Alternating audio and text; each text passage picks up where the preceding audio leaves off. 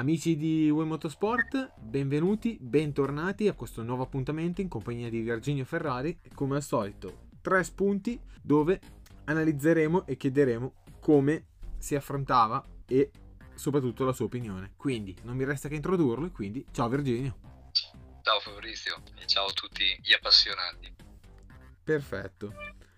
Come primo spunto si parla di difficoltà Yamaha.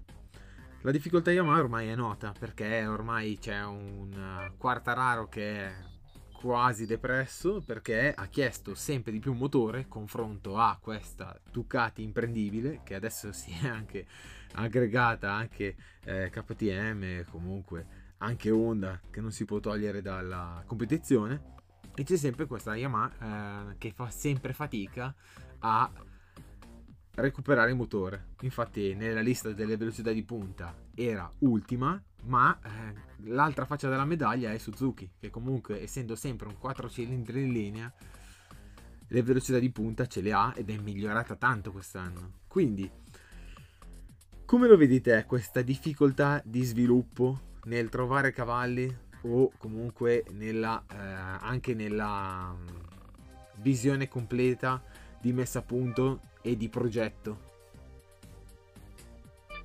Allora, innanzitutto eh, diamo dal punto di vista della configurazione architettonica le giuste e corrette terminologie per rappresentare i motori. Quattro cilindri, quattro cilindri tecnicamente definito fronte marcia. Fronte marcia perché la direzione, il fronte marcia sta a significare che se tu lo chiami in linea sta a significare che il motore è in linea rispetto alla direzione del veicolo. Quindi abbiamo noi un 4 cilindri fronte marcia passando, parlando della Yamaha. Ok. Eh, detto questo, la configurazione Yamaha è un'ottima configurazione se provvista di eh, albero controrotante. Mi spiego. I, I, motori che hanno un albero motore trasversalmente rispetto alla direzione di marcia molto lungo, quindi parliamo ad esempio per esagerare i cilindri, l'effetto volano che ti procurano durante la guida è notevolissimo. Quindi l'effetto volano è dato eh, per questo fenomeno fisico eh, che ti impedisce di variare in maniera eh, repentina, veloce, eh, rapida la tua posizione rispetto alla perpendicolare al suolo. Quindi destra e sinistra, una variante, una chicane, una chicane veloce, più l'albero motore è lungo, quindi sommando tanti cilindri, e più tu hai questo effetto volano. Ritornando al motore Yamaha, ha questo albero controrotante che rispetto alla direzione delle ruote gira all'indietro. Quindi va a compensare, a bilanciare in parte l'effetto volano di questo motore. Questo si verificava anche con le Honda 750 quando si facevano le, le gare di intermoto di serie con uh, le 4 cilindri uh, Yamaha due tempi 500 che rispetto alla Suzuki che aveva 4 cilindri inquadrato nelle parti miste poteva contare su questo tipo di vantaggio. Entrando nello specifico però sul discorso della distribuzione, sul discorso eh, tipo di richiamo valvole, allora diamo eh, per scontato che la più avvantaggiata in questo senso è la Ducati perché usufruisce del sistema desmodromico. E quindi non ci sono valvole di richiamo, non ci sono valvole che ad un certo numero, ad un regime di rotazione entrino in fibrillazione per eh, rappresentare con un termine sempre tecnico eh, il motivo per cui ad un certo punto il motore dotato di richiamo valvole con le molle non può sperare di poter ruotare a quel regime così esasperato come i motori di Formula 1 o i motori eh, appunto della, della Ducati Desmotromica. Ecco perché al di là, dicevo, di quello che possono essere le configurazioni sulle eh, alzate cam, eh, sulla ammissione di tipo di, di eh, condotti che possono avere in ca- o sviluppato in casa Yamaha che io personalmente non conosco eh, possono, essere, possono essersi ritrovati ad uno stallo eh, che impedisca loro di migliorare ulteriormente la potenza dei loro motori. E quindi il richiamo di un pilota o dei piloti che usufruiscono di questo tipo di motore è eh, un coro ormai noto perché desiderano certamente avere più giri, più coppia, più potenza e, e tutto quello che si possa aggiungere ed immaginare. Sì, diciamo che eh, Yamaha ha fatto anche ehm, parecchi interventi questi anni, senza, però la coperta è sempre rimasta un po' corta, nel senso che ha cercato sempre di trovare l'equilibrio tra ehm, dolcezza, prestazione, ne ha provato anche un anno, anche appunto quando c'era Valentine Vignale, sa ehm, farlo girare molto più in alto, intervenendo anche sulle coppie volaniche, però ehm, rendendo brusco soprattutto eh, la moto al primo tocco del gas, eh, quindi tornando indietro nell'anno successivo, però quindi c'è sempre questa difficoltà sempre a progredire, però comunque dall'altra parte, sempre rimanendo in uh, ambito giapponese, Suzuki, e questa strada l'hanno trovata.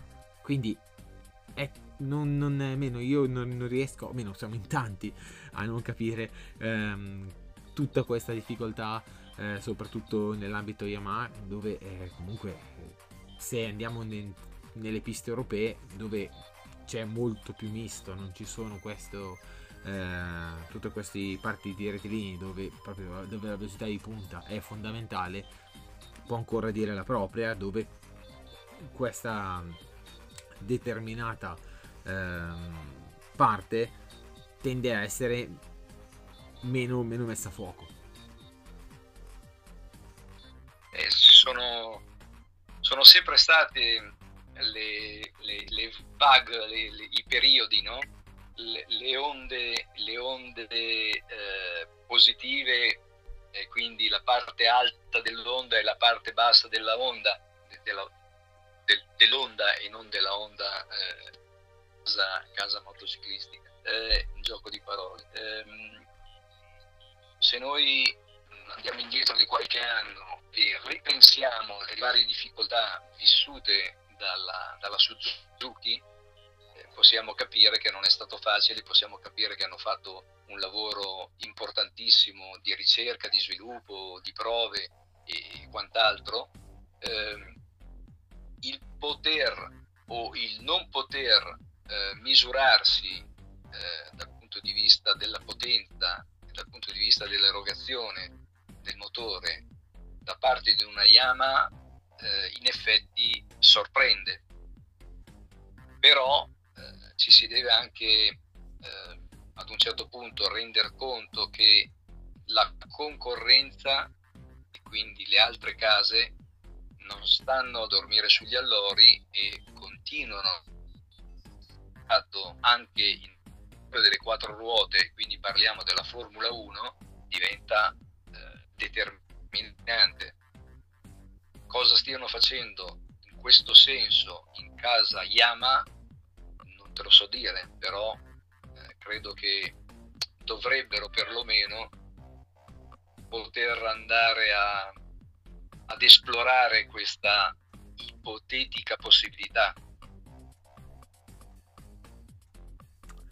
E quindi rimane un, un punto che ancora non, non, si riesce perché soprattutto anche eh, prendiamo esempio Fabio Quartararo che comunque in, poteva difendersi poteva dire La prop in Qatar invece eh, si è, si è leccato le ferite, anzi perdendo l'ottavo posto eh, al photo finish proprio con una Ducati con quella di Zarco. Però comunque essendo, arrivando nono per un pilota che vuole ambire al titolo su delle piste così che cominciano ad essere parecchie se eh, le vogliamo vedere già si è messo, si è messo, si è messo male il, il titolo.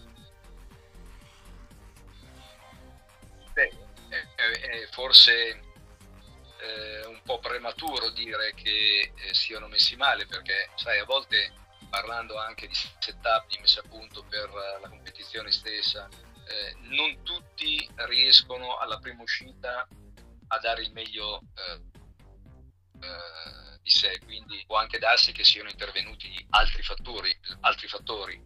La mia è una pura supposizione ma di sorprendente c'è ad esempio il fatto Team Gresini e quindi il, il buon Enea eh, che abbia fatto quella, ottenuto quella prestazione incredibile eh, quindi anche al di là di quelle che possono essere state le prove non eseguite, le prove non effettuate o le prove eh, dell'ultimo eh, istante dal team ufficiale, eh, questo ti fa capire quanto sia importante l'essere pronti, ma soprattutto essere preparati in maniera specifica il lavoro specifico sul tracciato, perché tu puoi essere preparatissimo come è successo tante volte eh, per le case giapponesi eh, su alcune piste a loro congeniali e su altre invece si sono persi la difficoltà eh, tecnica effettiva e delaistica. Bene, staremo, staremo, a vedere come si evolverà appunto la, la, stagione. Ovviamente gli auguriamo di trovare la strada dello sviluppo, però diciamo che non è l'unico che eh, di sviluppo ehm, ha qualcosa da, da ridire, come è successo a Bagnaia.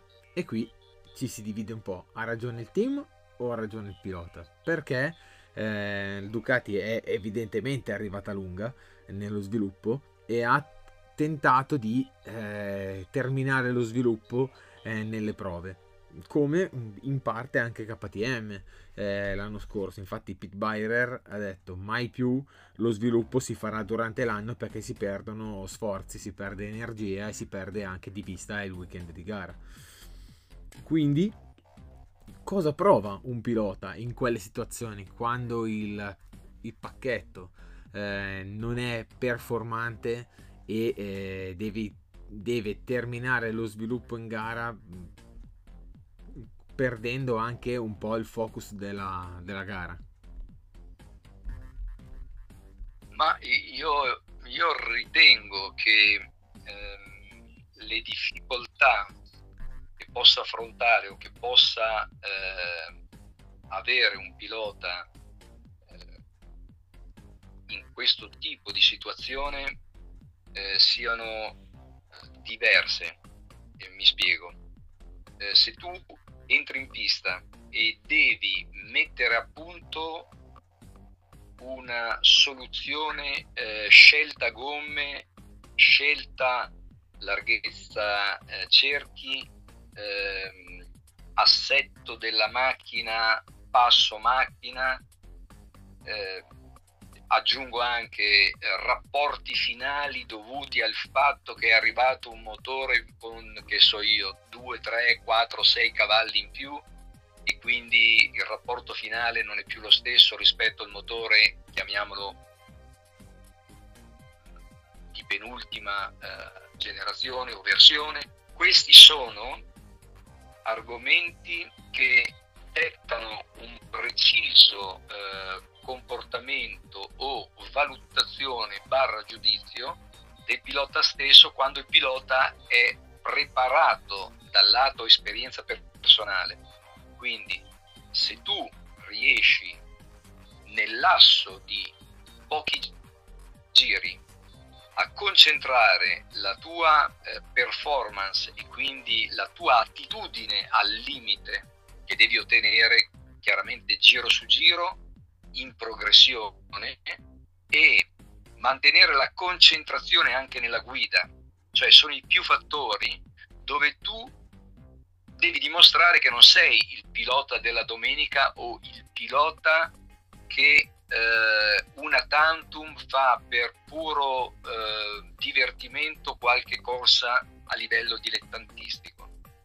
Il pilota professionista è un elemento capace di concentrare durante un giro, due, tre, quattro giri, la propria eh, esasperata eh, attenzione quindi scelta su argomenti che sono imprescindibili dall'essere al limite.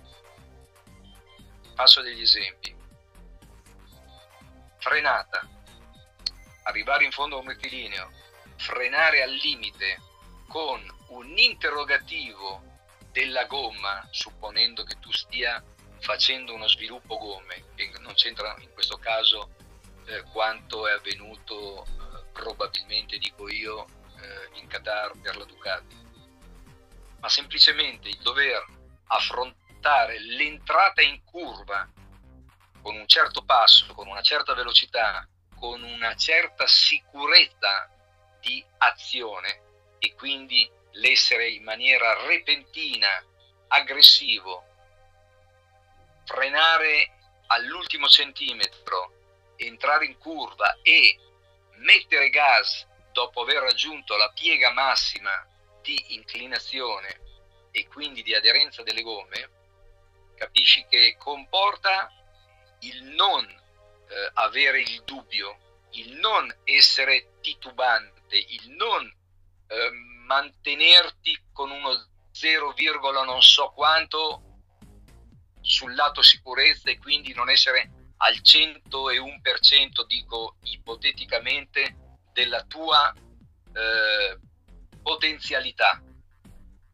Questo sta a significare che in quella condizione, chiamiamola riduttiva, il pilota, passatemi il termine tra virgolette, sta abbottonato, cioè mantiene un piccolo margine al fine di consentirgli l'eventuale recupero del mezzo oppure il, l'andare a tastare metro dopo metro, curva dopo curva, giro dopo giro, quale sia la nuova, chiamiamola nuova per dire la vera ed efficace eh, inclinazione massima o aderenza massima di quel tipo di gomma.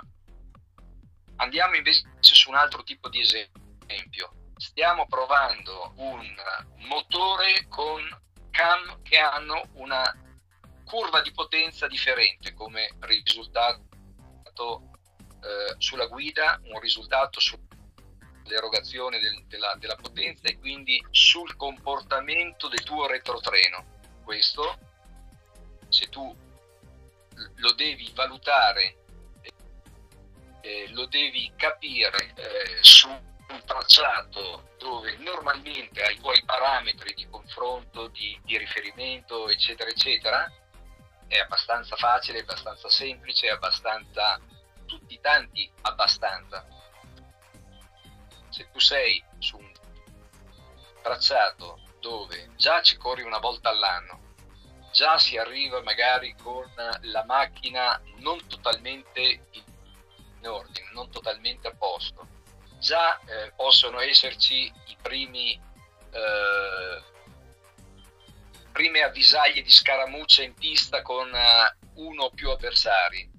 Se in più tu devi riportare durante il tuo stop ai box una serie di informazioni e se il pilota, dove mi pare di avvertire che possa esserci stato questo eh, lamento eh, giustificativo o giustificato per Bagnaia significa che la tua concentrazione per ottenere la prestazione massima tua potenziale cronometrica non si è verificato. Perché? Perché tu hai in quell'effetto recondito della eh, salvaguardia dell'incolumità piuttosto che la concentrazione per esprimere l'aggressività massima durante i tuoi 5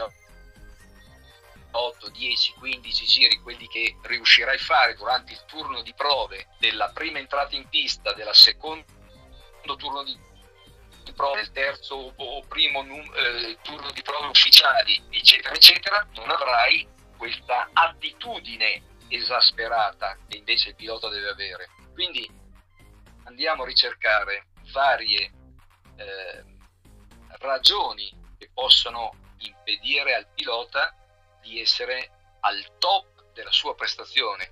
Poi dopo, se, vogliamo, se volessimo aggiungere che sì, ma un pilota deve essere anche collaudatore, sì, ma il pilota veramente performante è anche collaudatore, sì, non c'è pilota velocissimo che non sia anche... Cioè possiamo aggiungere qualunque tipo di eh, ipotesi, accusa, eh, giustificazione ehm, o altre eh, motivazioni che possono darne una eh, lettura diversa.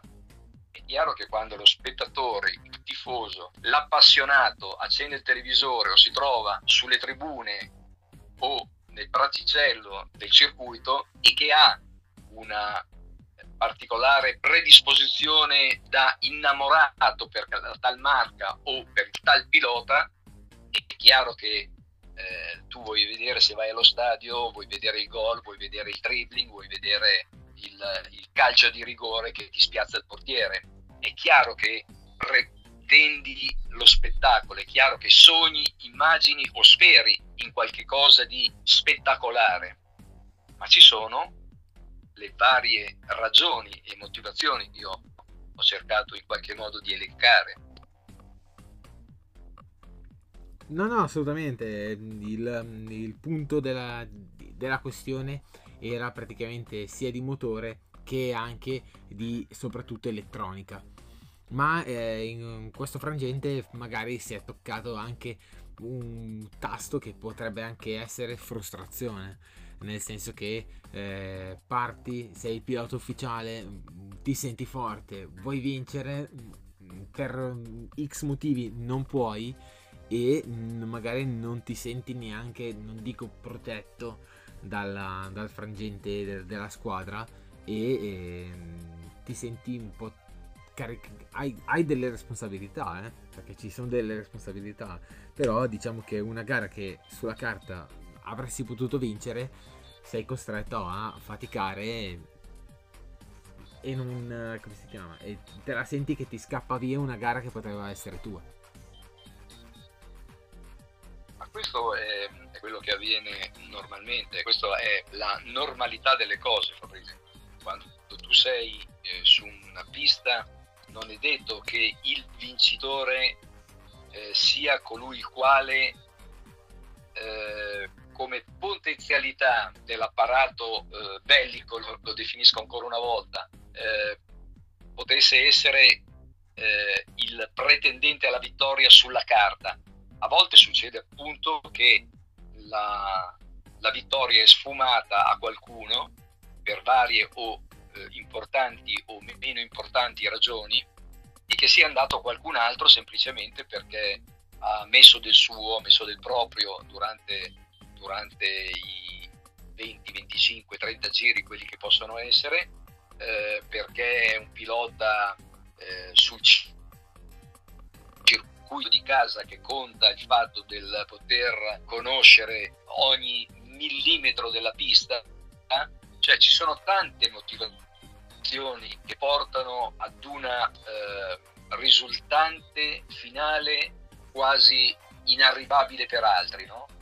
E poi ci sono anche dei motivi puramente dovuti al fatto, al caso che tu entri su un tracciato e la tua moto che era stata messa a punto su un altro tracciato che veniva da un'altra corsa e che ancora non era stato apportato alcun cambiamento sia magicamente appunto per quel, per quel tipo di percorso. È capitato, ma sono eh, dei colpi di, di, di, così, di chance che, che, capitano una volta ogni, ogni dieci anni, no? Ma normalmente se tu vai su un circuito eh, devi essere pronto con tanto di tabelle dei tempi degli anni precedenti, non dell'anno precedente, ma degli anni precedenti, con i setup fatti, con il tipo di uomo, con eh, ripartizione dei pesi, con quante maglie di, di, di, di eh, catena con quel rapporto finale, eh, se avevi lo stesso rapporto finale o se stai allungando di mezzo dente perché hai un dente anche perché hai il motore più... Cioè ci sono, ci sono tali e tanti variabili dove tu devi essere una, devi essere una sorta di eh, computer umano per capire, per instradare poi la parte eh, dell'elettronico, la parte di colui il quale ti dà un supporto eh, dovuto appunto alla tecnologia, dovuto a tutto quello che comporta oggi una certa differenza e che permette, io lo dico e lo sottolineo, anche a piloti che vengono da categorie inferiori come Moto 2 e Moto 3 di essere performanti sulla massima categoria. Perché sottolineo questo? Perché quando ai tempi eh, un pilota della 250 o 350 saliva su una 500 eh, eh, era, era, era in, un altro, in un altro mondo. Quindi ecco perché la parte elettronica oggi fa una grossissima differenza in questo senso. Se tu però non scelta di quando si dice scelta nella messa a punto del tuo mezzo, questo va a scapito di chi? Del pilota saputo, non ha potuto o non ha esperienza per poter prendere immediatamente una, una certa e quelli che dietro muretto dei box o all'interno del box quando il pilota si ferma a cambiare per modificare con un bagaglio di esperienza tale per cui se anche il pilota è un poco immaturo su questo lato può essere può usufruire di costoro che hanno l'esperienza nel poter rimediare sul carente guarda sicuramente è, è sicuramente tutto più complicato. Adesso anche nel mondo della MotoGP ci sono tanti, troppi fattori, troppe variabili. Rimane il fatto che mh, mm, sicuramente un pilota ufficiale eh, di una casa eh, con eh, lo sviluppo, cioè lo sviluppo sarebbe dovuto terminare come più o meno fa Honda che prova 3-4 motori, 3-4 eh, telai eh, alla fine delle, dei test si fanno le proprie valutazioni, si arriva all'inizio del campionato e il motore è quello, il telaio è quello e invece si è arrivati un pochino lunghi. Cose che possono succedere, però comunque eh, sono perdite di tempo. Mm, non, non sono d'accordo sulla definizione perdite di tempo. So- sono necessarie queste prove per prendere la direzione, per stabilire che cosa... Beh, eh, dobbiamo, dobbiamo eh, pensare ad un fattore eh, fondamentale se si vuole eh, eh, entrare in una visione, eh, direi, reale di quelle che sono le, i vari step, di quelli che sono i vari step durante uno sviluppo durante eh, la preparazione invernale, durante eh, una serie di, di, test su piste differenti. Bisogna stabilire, bisogna capire che la casa madre lavora da anni, anni, anni, seguendo un criterio preciso. Quindi, quando tu hai dei collaudatori, più collaudatori, che fanno un certo tipo di lavoro. E quando tu hai, se lo hai, scindere il necessario dal superfluo o quello che è stato definito superfluo o non influente possa essere ripescato nel caso in cui, cioè tutte queste componenti che formano alla fine il tipo di lavoro e lo stress che c'è dietro per chi deve andare in pista a portare un mezzo al limite, si deve capire che non è un qualche cosa che è così diverso da tutto il lavoro che è stato fatto precedentemente. È qualche cosa che ha un leggero cambiamento che significa una continuità rispetto al lavoro precedente fatto. Quindi, alla fine, il pilota deve essere colui il quale sa scegliere, sa eh, dare una valutazione del lavoro fatto in precedenza, del lavoro fatto al giorno stesso e del lavoro che si può supporre di poter impostare per il giorno successivo, per la prova successiva, per il turno di prove successivo. Quindi non è poi così eh, diverso il tipo o il cambiamento che c'è stato da un tempo ad oggi. Perché? Perché direi che i piloti attuali sono favoriti, ripeto, favoriti in questo senso. Perché tu nell'acquisizione dati, in quello che è la eh, successiva ipotetica prova da farsi, tu hai un qualche cosa di certo, dove un grafico ti può mostrare anche dove il pilota, dove tu hai, hai un dubbio, hai dei dubbi.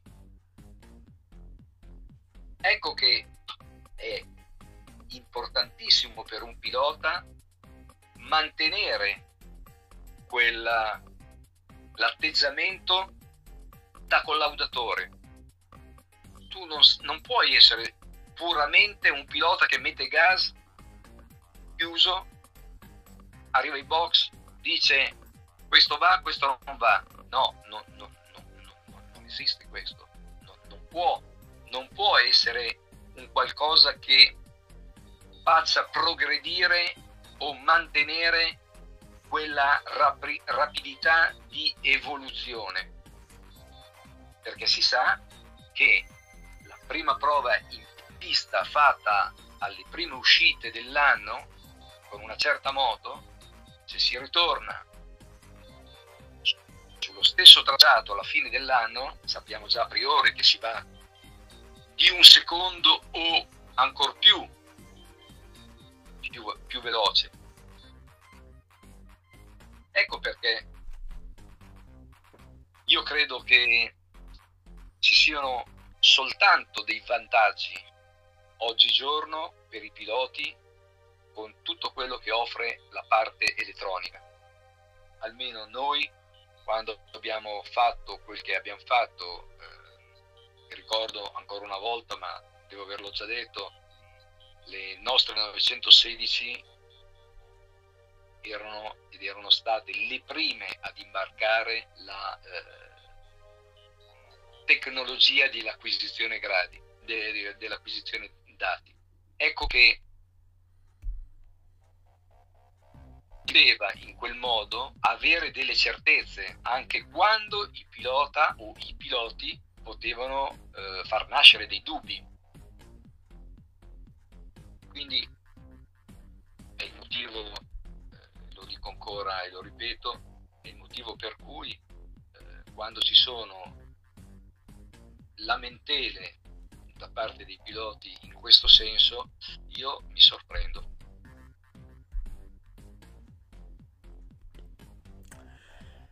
Ti capisco, però succedono, purtroppo succedono e sono successe di recente. però andranno a migliorare, come hai detto pure te, andranno sicuramente a migliorare verso è solo la prima gara e quindi c'è, sol, c'è solo eh, da aspettare e che tutto si, met- si rimetta a posto. Il talento c'è, le risorse ci sono, la moto è valida, quindi bisogna soltanto avere pazienza. E saremo pazienti. Eh, per forza, non abbiamo scelta, dobbiamo, dovremmo essere pazienti. Come ultimo tema è la corsa di notte, perché eh, adesso è facile vedere in televisione, abbiamo visto, abbiamo visto la gara del Qatar, che praticamente c'è un'azienda italiana che, collabora, che ha collaborato con l'illuminazione artificiale e praticamente c'è l'illuminazione che è praticamente gio- si corre a giorno. Si corre di notte, ma è praticamente giorno da quanto è illuminato. E invece il parallelo è con quando correvi te, come erano le tue gare notturne erano solo e semplicemente le gare di endurance delle 24 ore. Esatto. Ma non puoi fare un paragone di questo genere chiaramente perché eh, correre con dei, dei fari, andare al limite la notte su una pista totalmente buia come fosse un'autostrada e non l'autostrada belga eh, che è tutta illuminata o, o le strade belga de, del Belgio che sono praticamente eh, illuminate a giorno, ma ehm, si hanno eh, nei, primi, nei primissimi giri si hanno eh, forse alcuni decimi di differenza, ma quando poi eh, prendi il ritmo, quando poi hai, hai diciamo, assimilato questa differenza del ombra, eh, buio, eh, buio totale pilota, un pilota deve essere veloce la notte quanto il giorno, quindi i tuoi riferimenti alla tua staccata, l'effetto di profondità visiva, eccetera. Di notte devi essere più attento alle altre difficoltà che nascono in una 24 ore.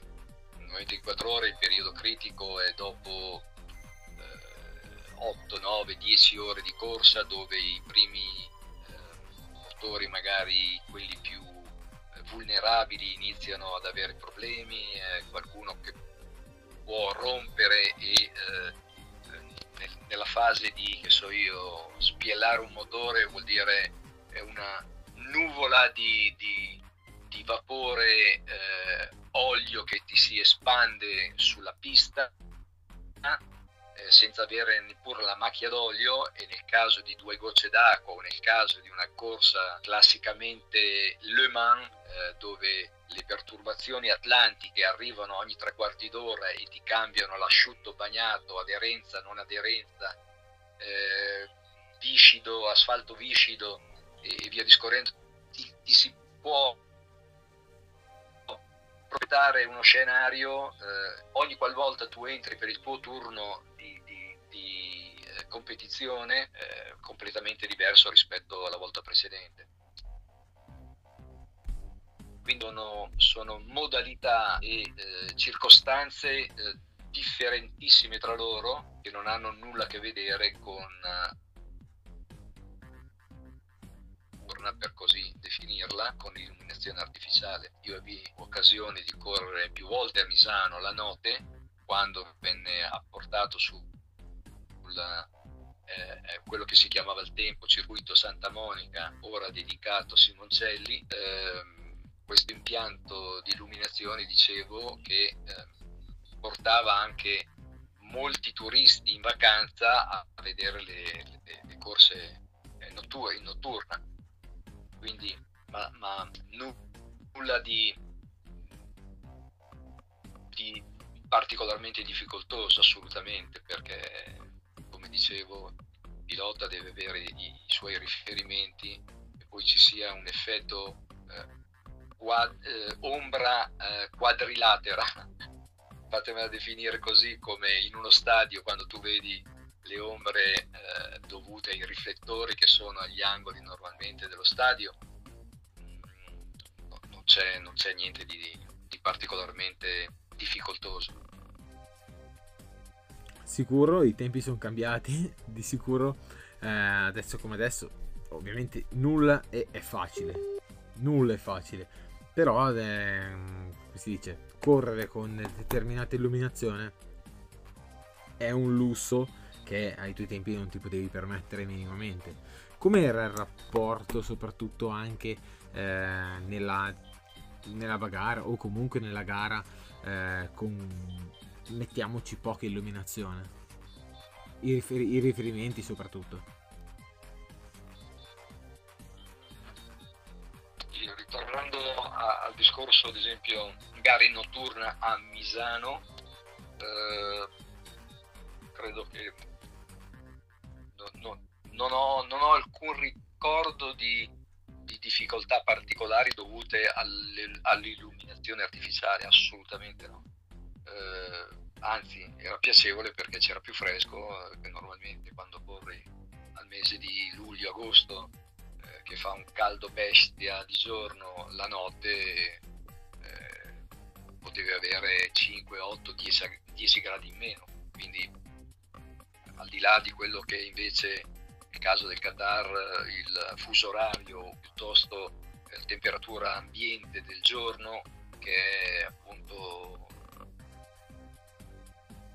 da deserto è chiaro che corri la notte e hai almeno 10 gradi in meno di temperatura quindi un, un notevole sollievo perché quando si corre su una tuta di pelle a 40 o più gradi come facevamo noi sul circuito di San Carlos in Venezuela eh, ricordo di un un'annata particolare 48 gradi all'ombra erano stati misurati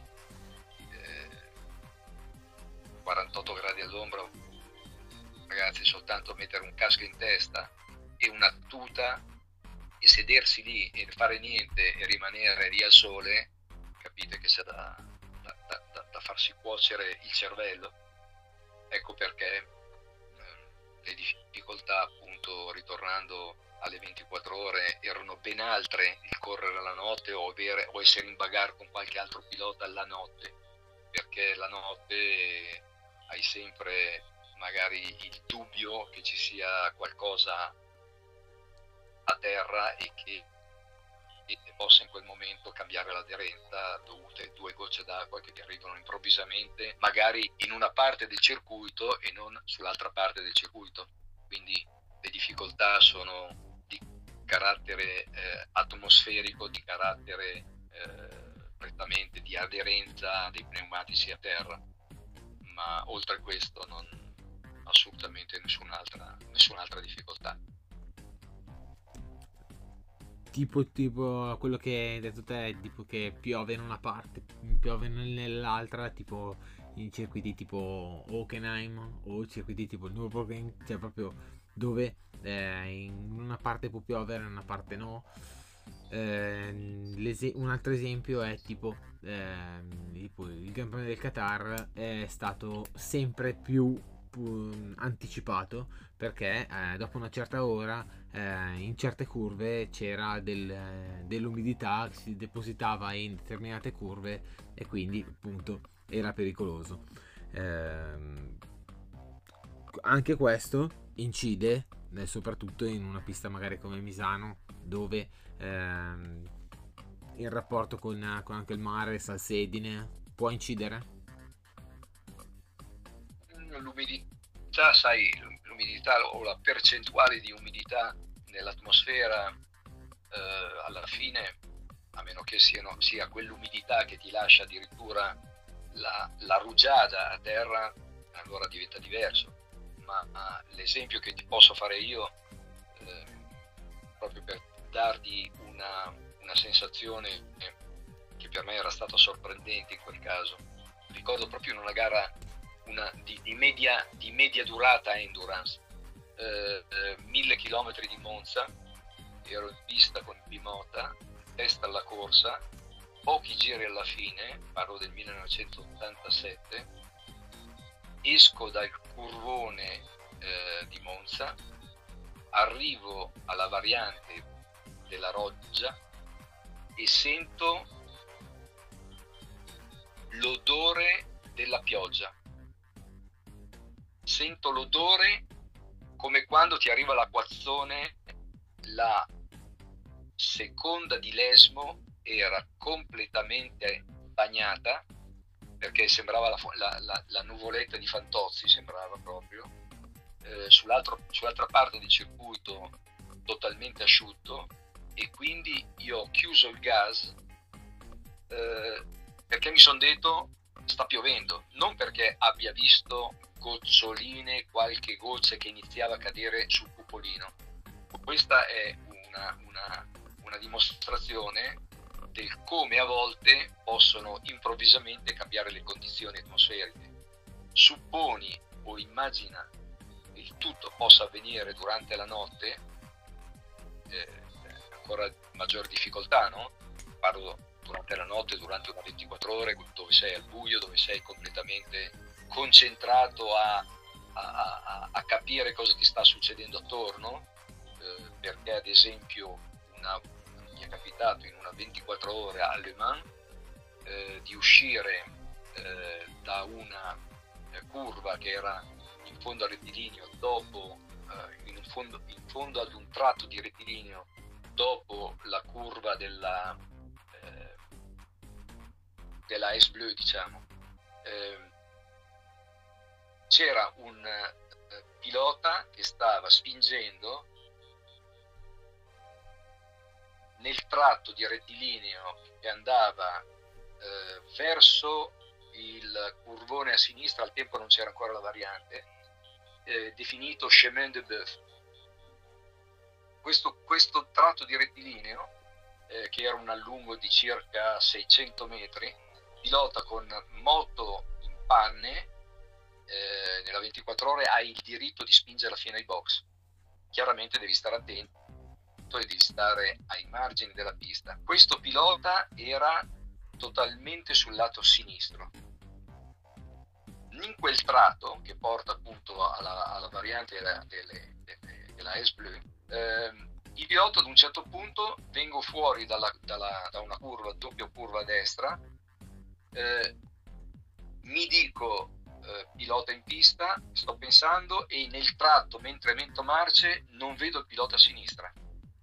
Eh, in quel punto c'era un fenomeno naturale di vedere della, della una specie di, di, di, nebbiolina a livello eh, altezza uomo eh, come delle nuvolette di nebbioline ad un certo punto poca visibilità dovuta a questo fenomeno dell'umidità e quindi del calore sprigionato dall'asfalto durante la notte rispetto alla temperatura che si era abbassata in maniera repentina e che ti forma questo, questo effetto eh, della nebbia, ma che non era nebbia, ripeto, eh, era semplicemente questo, una sorta di fumo, di fumo eh, nebbioso. Eh, mi dico, pilota non è a sinistra, ce l'ho a destra, ma non vedo e perché la visibilità era circa una cinquantina di metri, non di più. Quindi mi preparo a togliermi dal lato destro dove mi, ero, mi stavo portando per impostare il curvone a sinistra del Chemin de Beurre. Ti dico, ho ancora la pelle d'oca in questo momento ripensando al momento, all'attimo. Ho sfiorato toccandolo, sfiorandolo, accarezzandolo con la parte mia destra del braccio, lui che spingeva la moto totalmente sul lato destro della pista. Quindi la moto era, le due ruote erano sulla, chiamiamola, striscia bianca e lui era di quei 70 centimetri in pista. Ma io non l'ho visto. Quello sarebbe stato un un tamponamento terrificante per una difficoltà nata da cosa?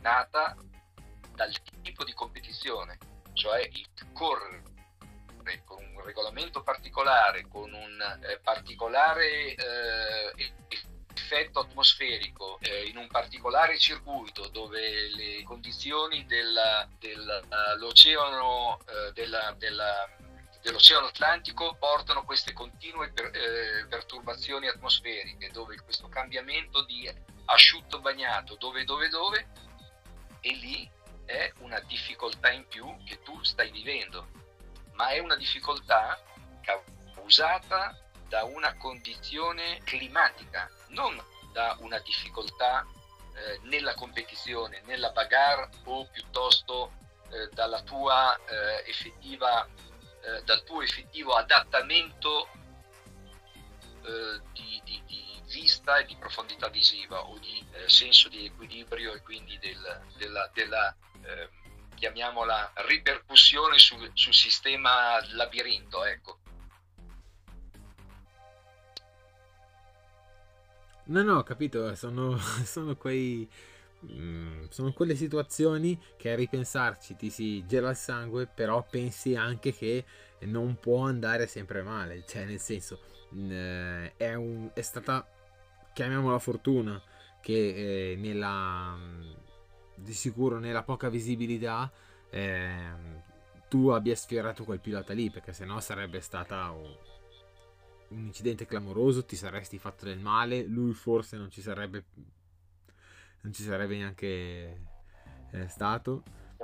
Certamente, sì, sì. E quindi sarebbe successo una, una, cosa clamorosa, poi magari quella gara lì sicuramente sarebbe interrotta, non, non si sarebbe neanche più fatta, tutto perché eh, un concatenarsi di situazioni, poca visibilità, magari no, ma, non, non, non, so se è stato segnalato a dovere, anche, ecco. Anche, anche, in quel caso, no, segnalato per niente perché quando, ah, ti, ecco. mettono fuori, quando ti mettono fuori una bandiera eh, è una bandiera gialla, ma dove tu sai che il pilota è ad un certo punto questo taglia in diagonale la pista e si porta dall'altra parte, cioè questo è, è mancanza proprio è di follia.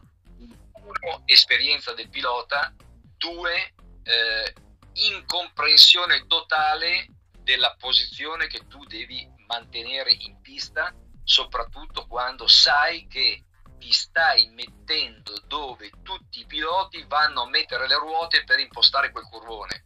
Cioè, per fare una cosa così vuol dire che sei, sei, fuori di testa. E quindi tra i due, io in quel momento lì mi sono preso un bel stringi, come si dice, ma quello che se la deve essere fatta sotto deve essere stato lui, eh, perché sentirti passare una moto in quel punto lì, almeno 2,50 ci sei, a 0 centimetri di fianco, capisci, capisci che l'effetto per lui non deve essere stato simpatico.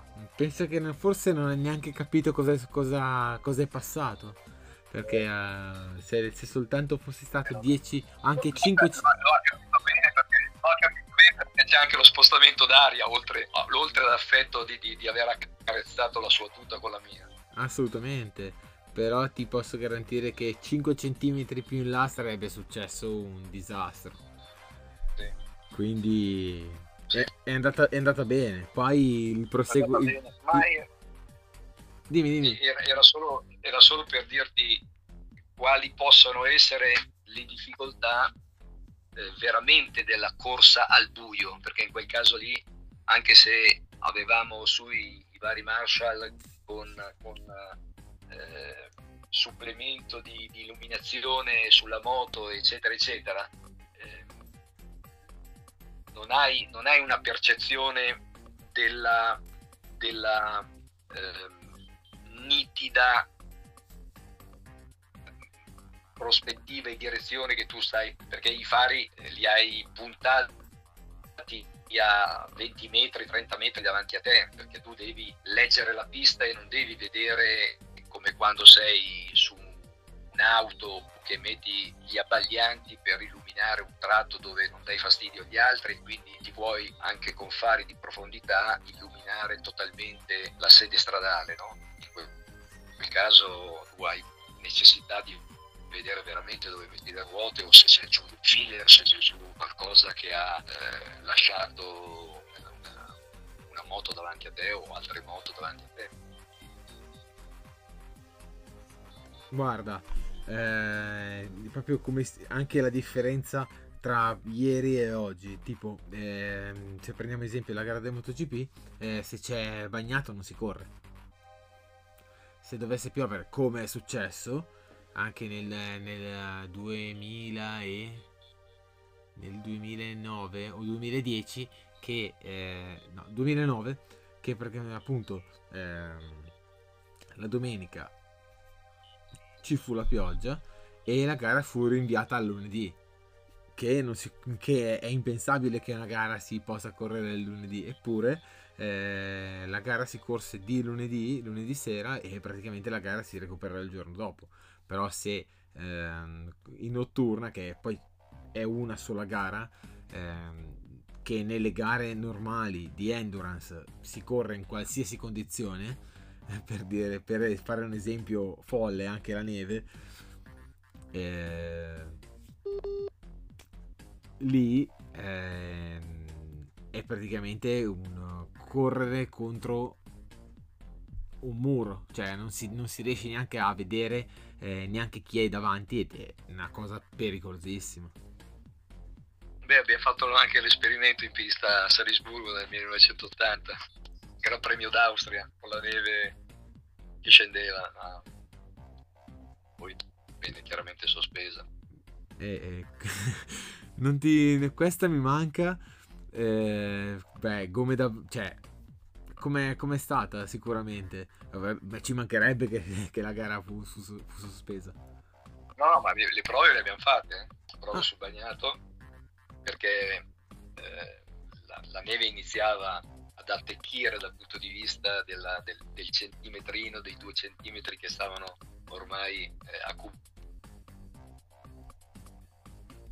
La pista era ancora bagnata perché chiaramente passando nelle traiettorie eh, si, si, si, scioglieva immediatamente e, e, quindi avevamo gomme da bagnato, ti puoi immaginare, a 0 gradi di temperatura quale potesse essere l'aderenza una gomma anche morbida per il bagnato eh, quelle, quelle, condizioni. Eh, quasi paragonato quasi a zero. No, non paragonato quasi a zero, perché se sta scendendo la neve vuol dire che sta almeno a un grado sopra lo zero a temperatura, ma non di più, perché a due gradi la neve si scioglie. Esatto. Quindi per essere neve al suolo ci deve essere almeno un grado di temperatura. Da lì in giù, quindi potevano essere 2, 3, 4 gradi di temperatura eh, eh, meno, meno 1, meno 2, meno 3, meno 4 gradi, quindi un freddo cane. Però eh, anche questa l'abbiamo provata. Beh, penso che tutte le condizioni non, eh, non te ne manca forse nessuna. Eh, l'unica che, per fortuna eh, non, non, ci sia non l'hai mai provata è la grandine. Però quella fa anche male. Sono, è arrivata anche la grandine chiaramente non, non erano state sospese le, le, prove ma la neve c'è stata anche a Misano mi ricordo un anno. Eh, eravamo verso il mese di credo fosse l'inizio della stagione, mese di marzo o, o addirittura aprile.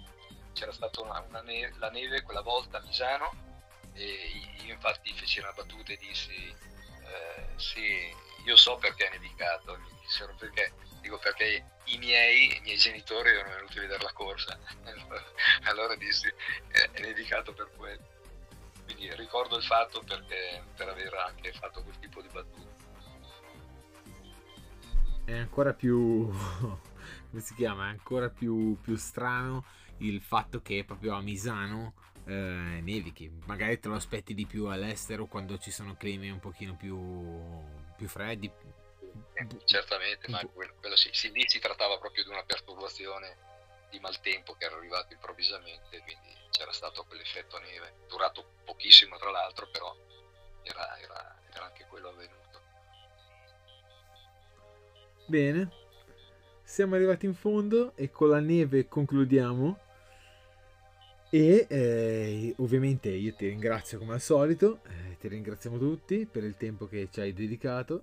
E, eh, un piacere, ci... ragazzi. Grazie mille e ci sentiamo a settimana prossima con altri tre argomenti, sempre in compagnia di Virginio Ferrari.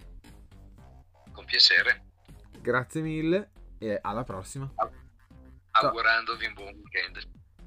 Grazie mille, ricambiamo. Ciao a tutti. Ciao, Ciao a tutti.